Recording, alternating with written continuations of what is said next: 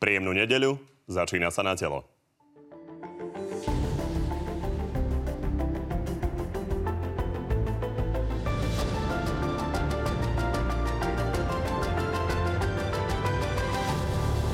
Dnes máme pre vás duel, aký ste ešte nevideli. Proti sebe sa postavia lídry novej a starej opozície. Sme spôsobili nahradiť stranu Smer a poslať ich do zabudnutia. Posledné prieskumy však Sulíkovcom neprajú a predbehol ich politický nováčik. Chcem pokračovať v konštruktívnej politike. Najvyšší súd môže zrušiť už druhú stranu Mariana Kotlebu. Rozhodne sa v pondelok. Počkáme si na rozsudok, nebudeme to hodnotiť, kým nepadne. A o Kotlebovej LSNS je aj náš dnešný exkluzívny prieskum. Aká časť Slovákov si ich vie predstaviť v budúcej koalícii a aká ich naopak jednoznačne odmieta? Aj na to máme odpoveď. No a našimi dnešnými hostami je predseda SAS Richard Sulik. Dobrý deň. Dobrý deň, prejem, ďakujem za pozvanie. A za koalíciu Progresívne Slovensko a spolu Michal Truba. Takisto Ďakujem pekne za pozvanie, taktiež.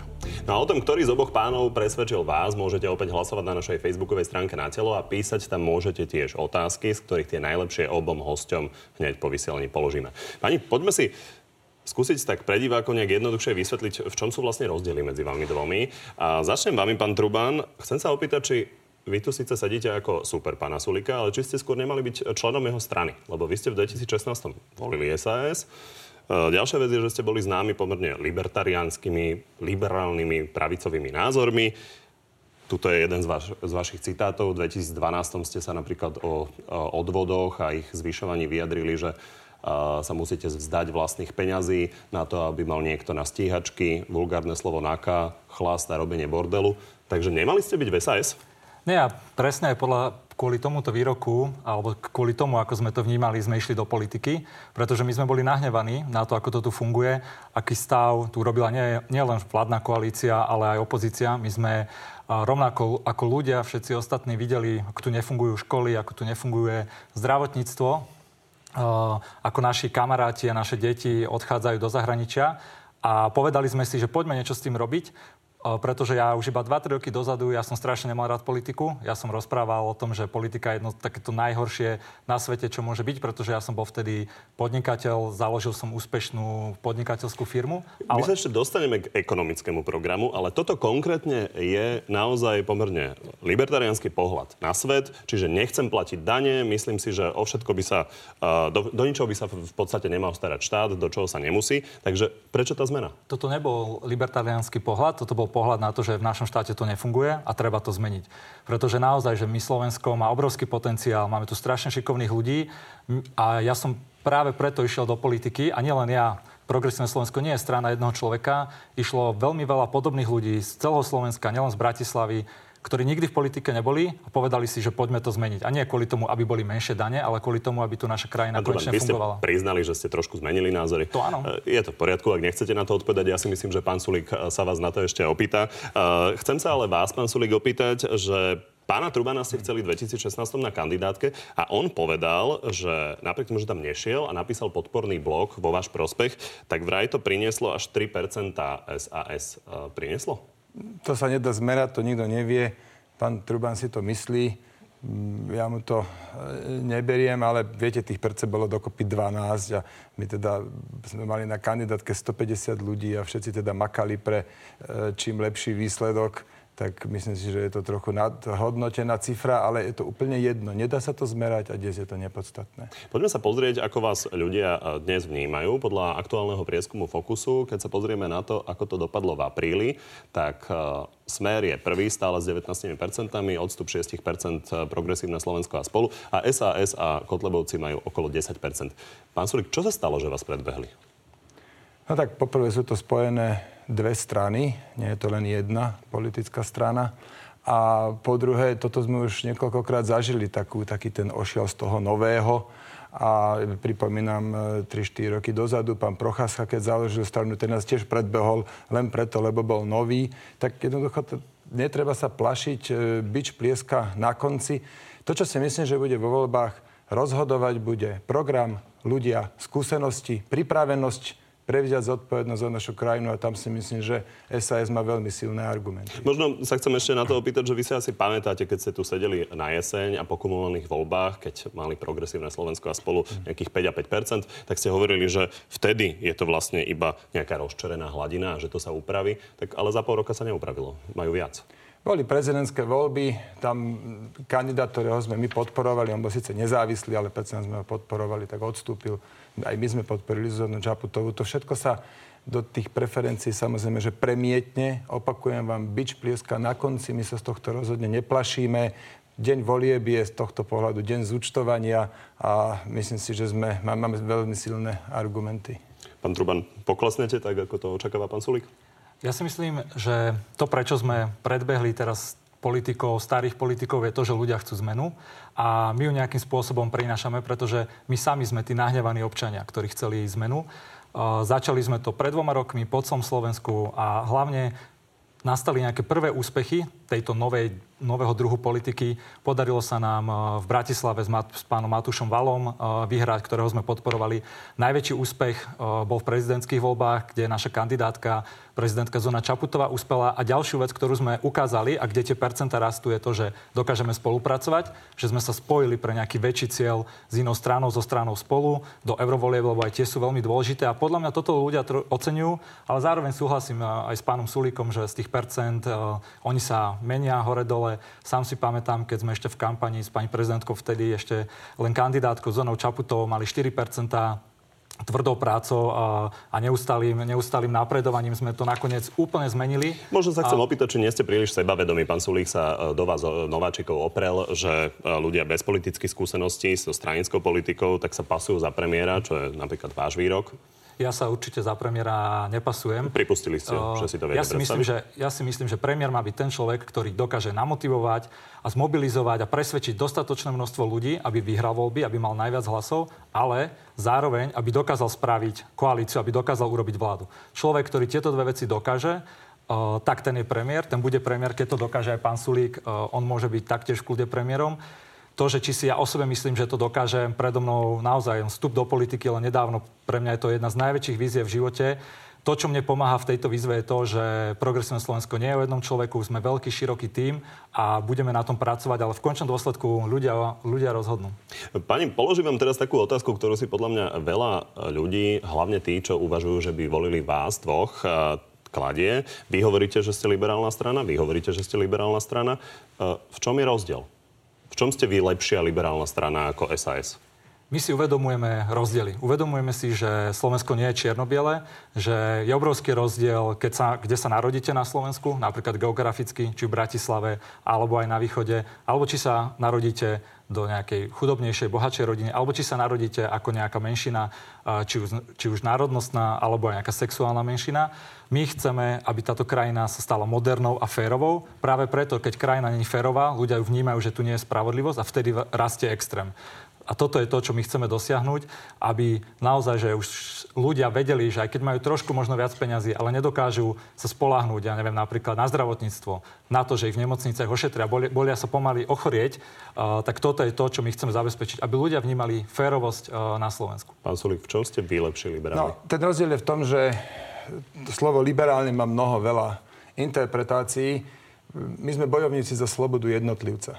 To znamená, menej pravidel, ktoré vám zvezujú ruky, menej regulácií, menej daní, e, viac spolahlivosti na to, že tie pravidlá, ktoré, ktoré platia, budú aj uplatnené, že, že na všetkých je rovnaký meter. Toto je pre mňa taký pojem slobody. Aj to napríklad, že štát nebude homosexuálnym párom hádzať polena pod nohy.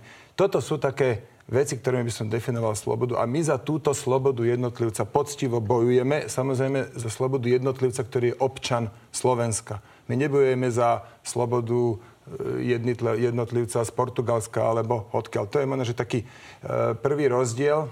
Ja som sa viackrát vyjadril, že liberalizmus v tom západoeurópskom ponímaní to je skôr socializmus. Ten hlavný rozdiel medzi našimi stranami je ten, že my sme, my sme pravicová strana, to znamená, my chceme menej daní, menej štátu. Chceme, aby viac hodnot dostalo u tých ľudí, ktorí ich tvoria. Progresívne Slovensko chce množstvo rôznych štátnych programov, množstvo rôznych štátnych výdavkov, ktoré samozrejme musíte nejak financovať a to sa robí cez dane, čiže viac daní. Môžete reagovať, ja ešte doplním, pán Sulik úplne konkrétne povedal, že ste jasne lavicová strana, silne etetistická a chcete e, dane z darovania, dedičstva, environmentálne dane, dane z cukru. Takže toto všetko majú ľudia s tým počítať, že keď vás volia, tak budú zavadené tieto dane? Práve rád by som na toto reagoval, pretože progresívne Slovensko nechce zvyšovať daňové zaťaženie. Myslíme si, že na Slovensku je úplne v poriadku. A na druhú stranu nemôžeme chcieť rumunské dane, nízke dane a fínske školstvo, príklad, hej, obrovské školy.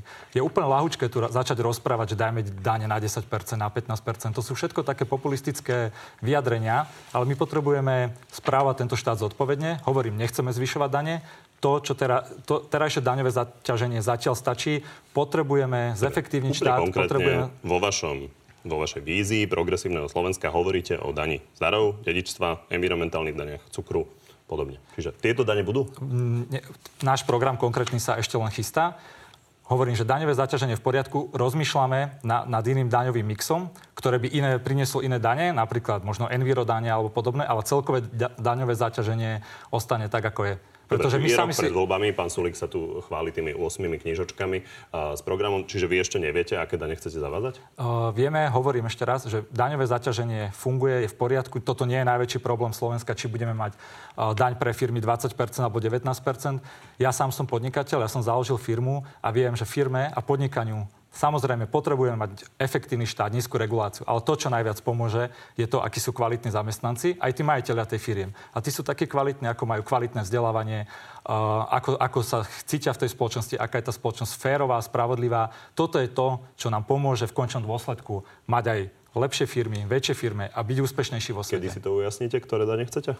My to máme ujasnené, pripravujeme teraz program, konkrétny volebný. Toto bola vízia, no, ktorú sme si stanovali. Z tých zatiaľ, zatiaľ z tých interných debat, ktoré máme, tam žiadne nebudú.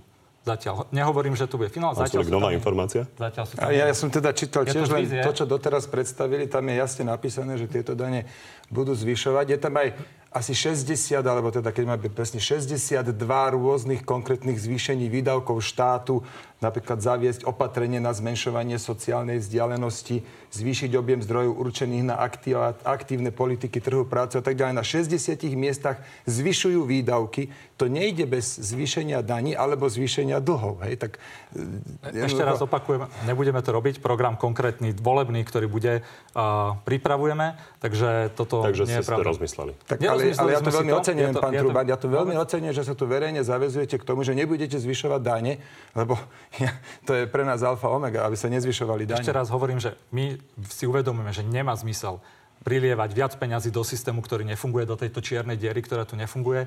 Treba ju najskôr opraviť, zefektívniť. Na druhú stranu hovoríme, že nejaké peniaze je treba. Nemôžeme teraz mať 10% dane a má tu skvelé školstvo, má tu skvelé zdravotníctvo.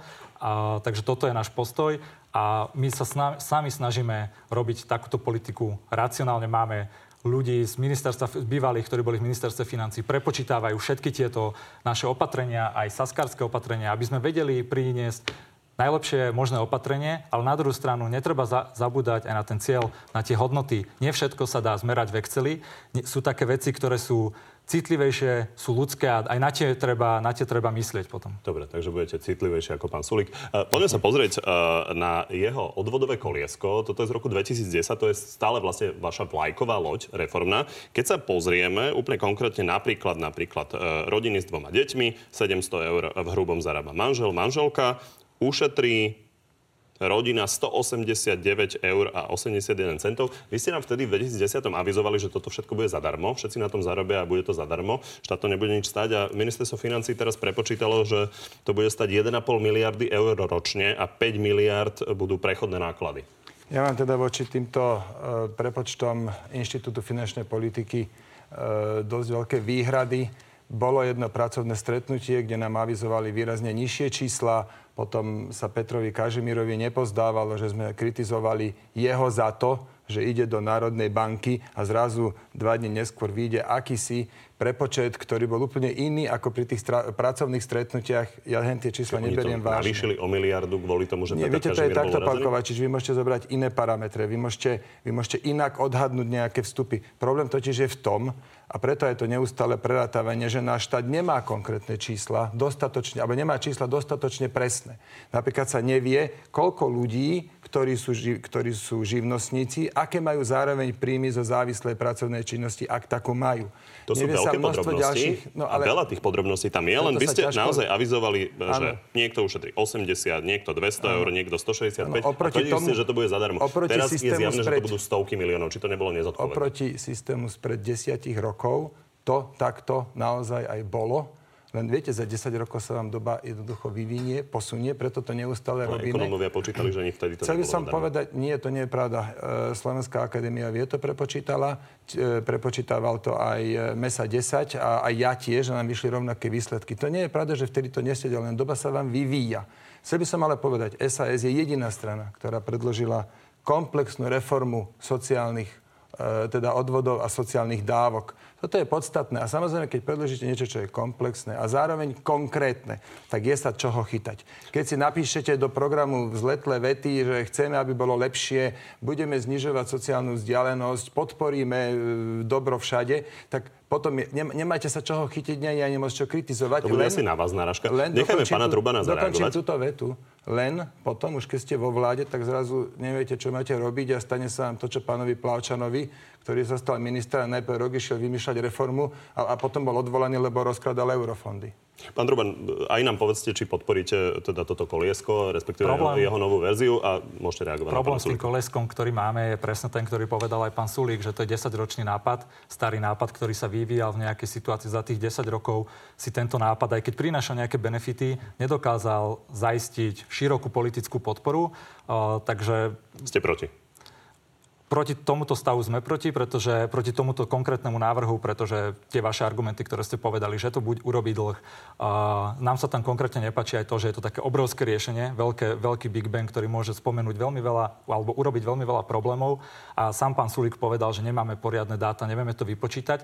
My sme na to, že myslím si, že sa vieme spolu baviť o, o rôznych veciach, ktoré z toho vyplývajú, ale mali by sme to robiť postupne, pomaly a hlavne by sme znova mali myslieť na tú férovú krajinu a na to, že tu máme rozdiely. Že jednou nejakou reformou postihneme iba nejaké malé množstvo ľudí, ale tu sú rôzni ľudia, na ktorých tiež treba myslieť.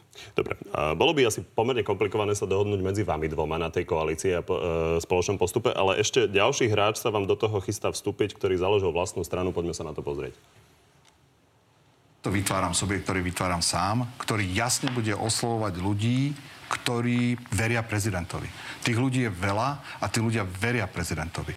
Pán Truban, čo hovoríte na tieto slova? Vy ste sa snažili s pánom Kiskom dohodnúť. Jak by som ešte mohol zareagovať na to, že, že bude ťažké sa s nami dohodnúť. Podľa mňa, aspoň ja to tak vnímam, že tie ťažké veci, určite to budú ťažké rokovania, ťažké debaty, ale my aj SAS vnímame ako blízkeho koaličného, koaličného partnera a keď tu chceme priniesť zmenu, tak sa musíme vedieť dohodnúť, musíme vedieť spolupracovať, musíme hľadať tých 70-80%, ktorých máme spoločných a nie rozhadávať sa na nejakých 5-10%, ktoré nás Pán Sulik, máte rozdielujú. 80% Zdieľam, spoločných? zdieľam uh, tento postoj s pánom Trubanom. Myslím si, že tá dohoda po voľbách bude, bude rýchla, bezproblémová. Je len niekoľko málo bodov, ktoré sú pre nás no-go.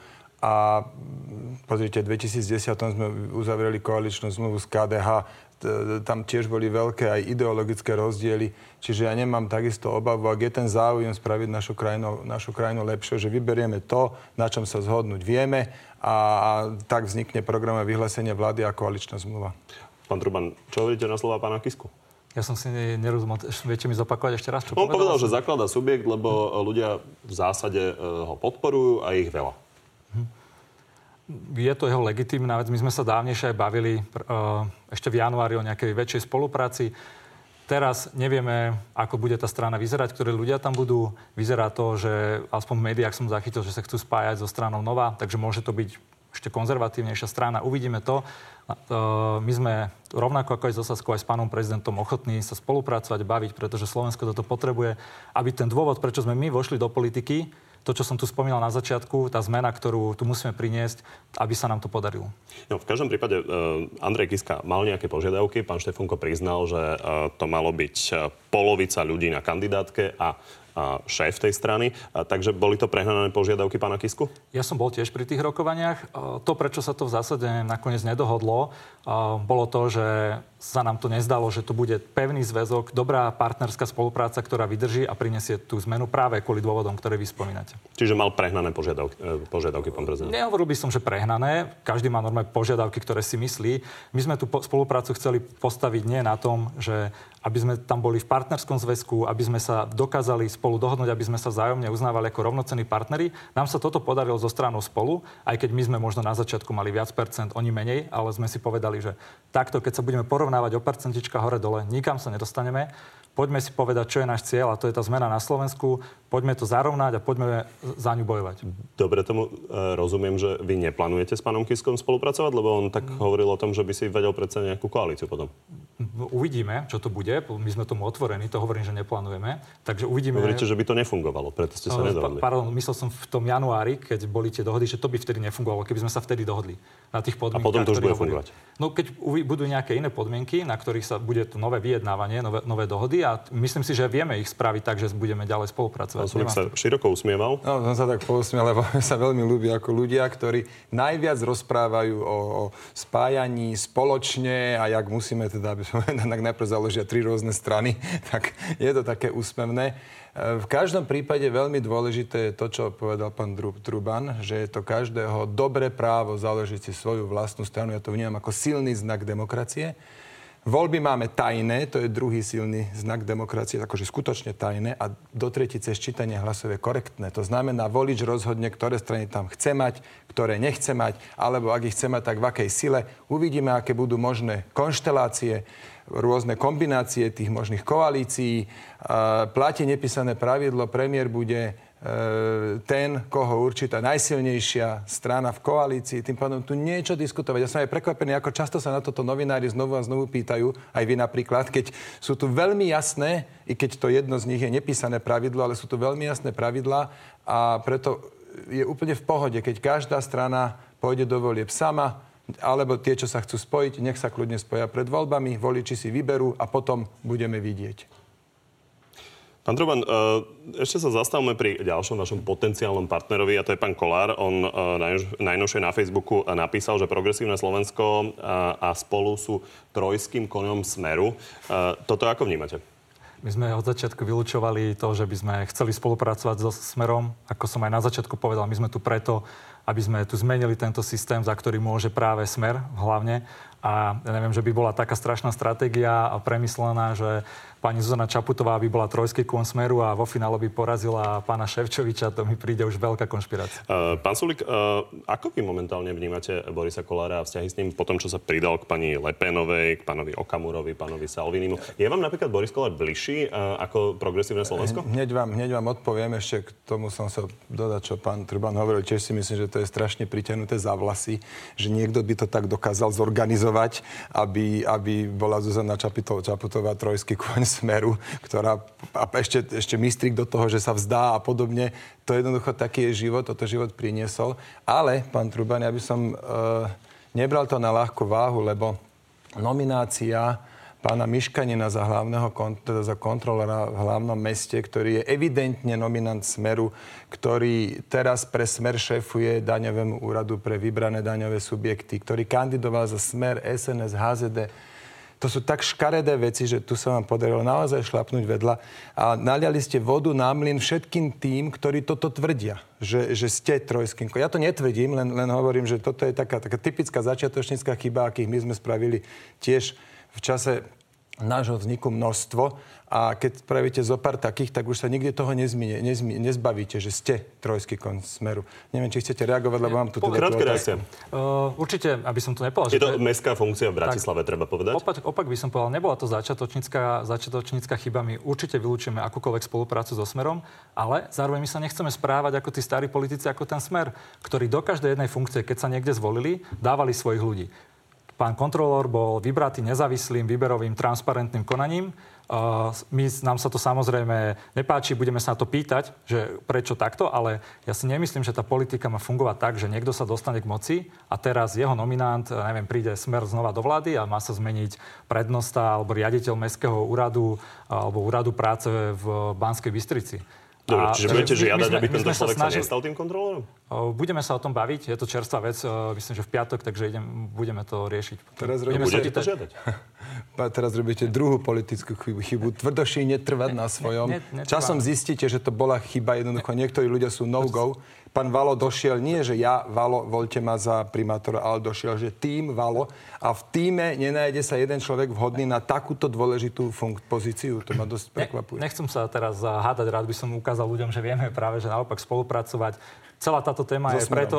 Nie so smerom. A tak to vyzerá, pán celá, celá táto spolupráca je práve, práve preto, že pán Mrvá tam chcel kandidovať ako za kontrolora, ktorého to bol váš človek alebo človek teda opozície, ktorého keď... To je nezávislí... kandidát na primátora od Oľanova, aby ne, tak, ľudia, čo nie sú z Bratislavy, pochopili, o čom sa bavíme? Tak nezávislí, nezávislí poslanci uh, ho zvolili v transparentnom procese a Takže to je úplne legitimné. Dobre, poďme na avizovaný exkluzívny prieskum ja len ešte na úvod vysvetlím, že keďže sme pripravili tento prieskum a zároveň na zajtra je avizované rozhodnutie na Najvyššom súde o tom, či bude rozpustená LSNS, tak do tejto relácie sme pôvodne pozývali zástupcov Kotlebovcov. Oni ale odmietli s odôvodnením, že im to neodporúčajú pred rozsudkom ich advokáti. Pani, tá otázka, ktorú sme položili, bola do akej miery je pre vás priateľné, aby sa budúca vládna koalícia opierala o hlasy LSNS. Takže váš tip, koľko myslíte, že Slováko to schvaluje? No, z celej populácie alebo voličov Slovenska. Mm, okolo tých neviem, 20% možno hore-dole. Pán Sulík, váš aby, aby Kotleba bol v koalícii? V koalícii, že by sa opierala, nepovedali sme, že vo vláde, ale že by sa opierali Mier, o hlasy. Mierne viac, možno 25. Tak sa poďme na to pozrieť, ako to dopadlo. Je to 27% a naopak pre 67% ľudí je to nepriateľné. Možno sa ešte pozrime, ako je to vo vašich stranách. Tam to dopadlo tak, že v prípade SAS je to 20 a 75, v prípade PS a spolu je to 16 a 82% Plus minus autobus, to isté. Veľmi podobné. A v čom je problém, keď všetci hovoríte, že Marian Kotlebe je nepriateľný a vyše štvrtina ľudí nemá vôbec problém s tým, aby bol vo vlade? Pán Sulík. No, pozrite, on je nepriateľný pre nás. Ja nehovorím, že on je nepriateľný pre všetkých, veď konec koncov má 200 tisíc e, voličov, čo mu dáva silnú demokratickú uh, legitimáciu. Pre nás, ja vám môžem povedať, prečo je pre nás nepriateľný. Poprvé preto, lebo má tam ľudí, ktorí plnou vážnosťou tvrdia, že holokaust sa nestal 6 miliónov mŕtvych židov rozprávka, alebo Hitler nezačal vojnu. Po druhé, v programe má veci, ktoré sú pre nás nepriateľné, ako vystúpiť z EÚ, alebo tu začať všetko zoštatňovať, alebo teda veľké podniky zoštatňovať, preto by to bolo, že šialene drahé, lebo musíte samozrejme aj pri vyvlastnení aj vyplatiť, alebo náhradu škody platiť.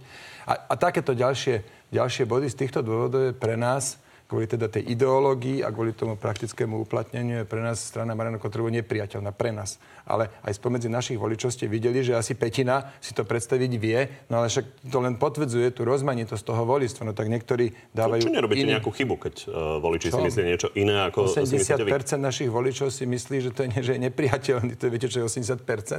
Pán Truban? Ja nebudem opakovať všetky argumenty pána Sulika, viacero ich povedal. Ja poviem to, že Kotlobá strana je extremistická strana a je v príkrom rozpore s tým, s tou zmenou, s tou víziou, ktorých chcú tu aj ľudia, ktor- s ktorou sme aj my progresívne Slovensko zakladali, priniesť modernú a hlavne férovú krajinu. A myslím si, že táto strana toto slovo férovú nevníma. Zajtra sa má rozhodnúť o zrušení tejto strany a na najvyššom súde bolo by dobré, aby bola zrušená? Ja si myslím, že súd musí rozhodnúť nezávisle, bez toho, ako politicky sa... Môj, môj názor je, že zaslúžia si byť zrušení, urobili kroky, ktoré, ale uh, súd, má, súd má byť nezávislý a má rozhodovať bez toho, čo si kto myslí. No, ja si myslím, ak existujú skutočné dôvody na to zrušenie, to znamená, že má vo svojich stanovách napísané veci, ktoré sú nezlučiteľné s našim demokratickým zriadením, tak áno, len zároveň mám obavu, že takéto veci tam oni v stanovách nemajú. A mám ďalšie obavy z toho, a práve tieto obrázky, čo tu vidíme, aby z toho nebol politický proces, ktorý Marianovi Kotlebovi nakoniec prinesie ešte viac sympatí aj od ľudí, ktorí by ho síce inak nevolili, ale ktorí sú citliví na to, že e, bez dostatku vážnych dôvodov sa ide rušiť politická strana. Mariana Kotlebu musíme poraziť v politickej súťaži. Nie, nie Nerušili by ste takýmito... tú stranu, keby to bolo na vás. No, hovorím vám, ak, ak sú dané akože skutočné dôvody... so. A, áno, tak vtedy by som bol zrušením opatrný. Tiež som zvedavý, čo nájde súd a e, tak ako aj v prípade napríklad vraždy Mariana Kuciaka som sa mnohokrát radšej e, konkrétnejšie nevyjadroval, aby som nebol obvinený z ovplyvňovania neviem koho, tak aj teraz zostanem pri tomto. Tak poďme na záverečnú rubriku.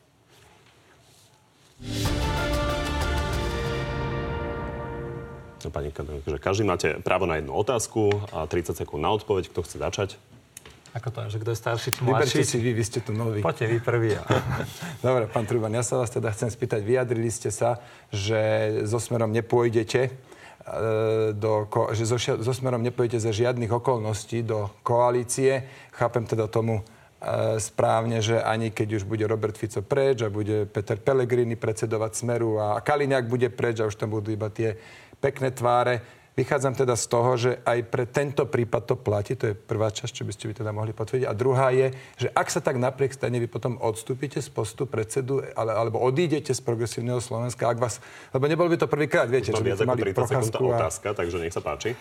Uh, ja s pánom Pellegrini so Smerom nepôjdeme do vlády. Ja s pánom Pellegrini mám vlastnú veľmi nepríjemnú zlú skúsenosť, keď sme bojovali za záchranu slovenskej domeny, kde on bol na druhej strane, zastupoval záujmy veľkej firmy, nás, vtedy občanov a komunity, ktorá sa snažila urobiť dobre. Sice nám návonok niečo rozprával, v pozadí robil úplne niečo iné, takže pán Pellegrini pre mňa nie je žiadna nová tvár, tvár Smeru, jednak je tam už aj dlhé roky, takže pre mňa Smer ani s pánom Platí Pellegrini. všeobecne, že so smerom nie. ale- Platí to tak. Pán Truban, nech sa páči. Ja som sa chcel najskôr spýtať po tej dnešnej teda grilovačke, že vy ste taký vyhlásený kuchár, že keď už majú a, ľudia po obede, že či nedáte nejaký recept na, na, de, na dezertík, ale uh, lebo som počul, že robíte najlepšie krém brille v Bratislave. Počujete, ale robím, pozývam vás, robím fakt, že výborné. Normálne si tu neskromne trúfam povedať, že lepšie na Bratislave nedostanete. Ja som taký chlapecký súd, ja mám rád uh, Otázka je, že koľko vajec, koľko vajec tam dávam, hej? Uh, ale spýtam sa inú takú trošku politickejšiu. Uh, na čo sa tešíte? Povedzte nejakú jednu vec, na ktorú sa tešíte, keby sa, ktorá by sa nám spoločne podarila a, a, alebo spoločne podarilo zlepšiť Slovensku. A, no, ja mám teraz 30 sekúnd, hej? No. Toto je náš program, ktorý teda som už viackrát predstavil, aj tu už niekoľkokrát nechcem zachádzať do detajlov. Pozostáva z 8 priorít a jedna z nich je zlepšenie podnikateľského prostredia. Tam sú desiatky opatrení, ktoré by nič nestáli v štátnom rozpočte a dali by sa ich hneď realizovať. To môže byť balík 50. A veľmi sa teším na to, a dúfam teda, že aj vy to podporíte, že ak už teda tam budeme, že okamžite prvé, druhé rozhodnutie bude také, že bum, jedným razom to výrazne zlepším. Ďakujem za otázku.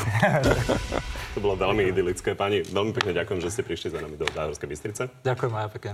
Ďakujem za pozvanie, prajem peknú nedelu.